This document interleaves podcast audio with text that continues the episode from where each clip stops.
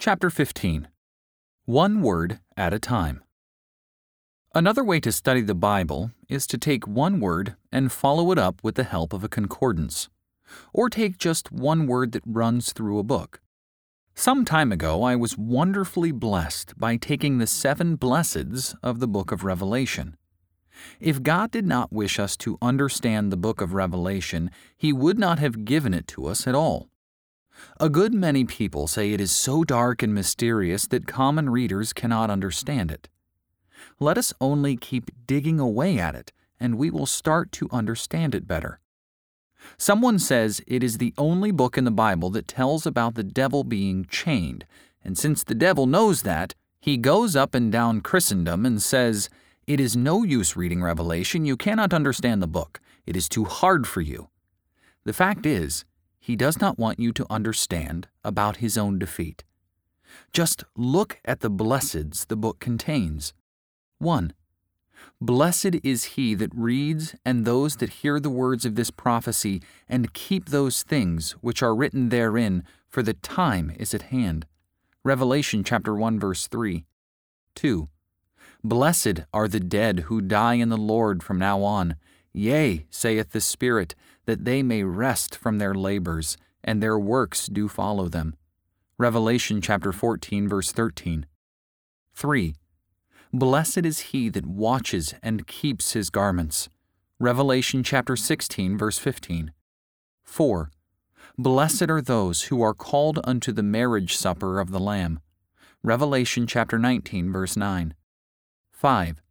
Blessed and holy is he that has part in the first resurrection. On such the second death has no authority. But they shall be priests of God and of the Christ, and shall reign with him a thousand years. Revelation chapter 20, verse 6. 6. Blessed is he that keeps the word of the prophecy of this book.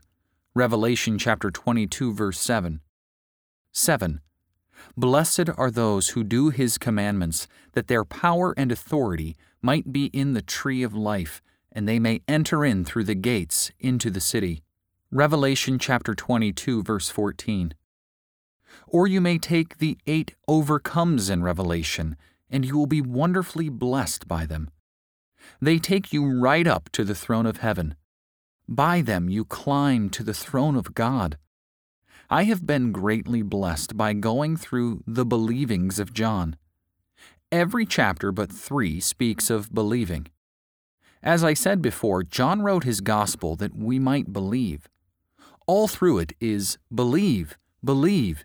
If you want to persuade a man that Christ is the Son of God, John's gospel is the book for him. Take the eight precious things in Peter's epistles, the seven walks of the epistle to the Ephesians, or the five much mores of Romans 5. Study the three receiveds of John 1 and the eight hearts of Proverbs 23. Examine the fear of the Lord in Proverbs. The fear of the Lord is to hate evil. 8 verse 13. The fear of the Lord is the beginning of wisdom. 9 verse 10. The fear of the Lord shall prolong days. 10 verse 27. In the fear of the Lord is strong confidence. 14 verse 26. The fear of the Lord is a fountain of life. 14 verse 27. Better is little with the fear of the Lord than great treasure and trouble therewith. 15 verse 16. The fear of the Lord is the instruction of wisdom. 15 verse 33. By the fear of the Lord men depart from evil. 16 verse 6. The fear of the Lord is unto life, and he that has it shall live satisfied. 19 verse 23. Riches and honor and life are the remuneration of humility and of the fear of the Lord. 22 verse 4. Persevere in the fear of the Lord all day long. 23 verse 17. A friend gave me some key words recently. He said Peter wrote about hope. When the great prince of the pastors shall appear, 1 Peter chapter 5 verse 4. The keynote of Paul's writings seemed to be faith, and that of John's, love. Faith, hope, and love were the characteristics of the three men, the keynotes to the whole of their teachings. James wrote of good works, and Jude of apostasy. For the general epistles of Paul, someone suggested that Paul emphasizes the phrase in Christ. In the book of Romans, we find justification by faith in Christ. Corinthians presents sanctification in Christ.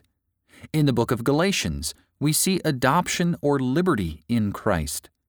Ephesians presents fullness in Christ. Philippians, consolation in Christ. In Colossians, we have completeness in Christ. Thessalonians gives us hope in Christ.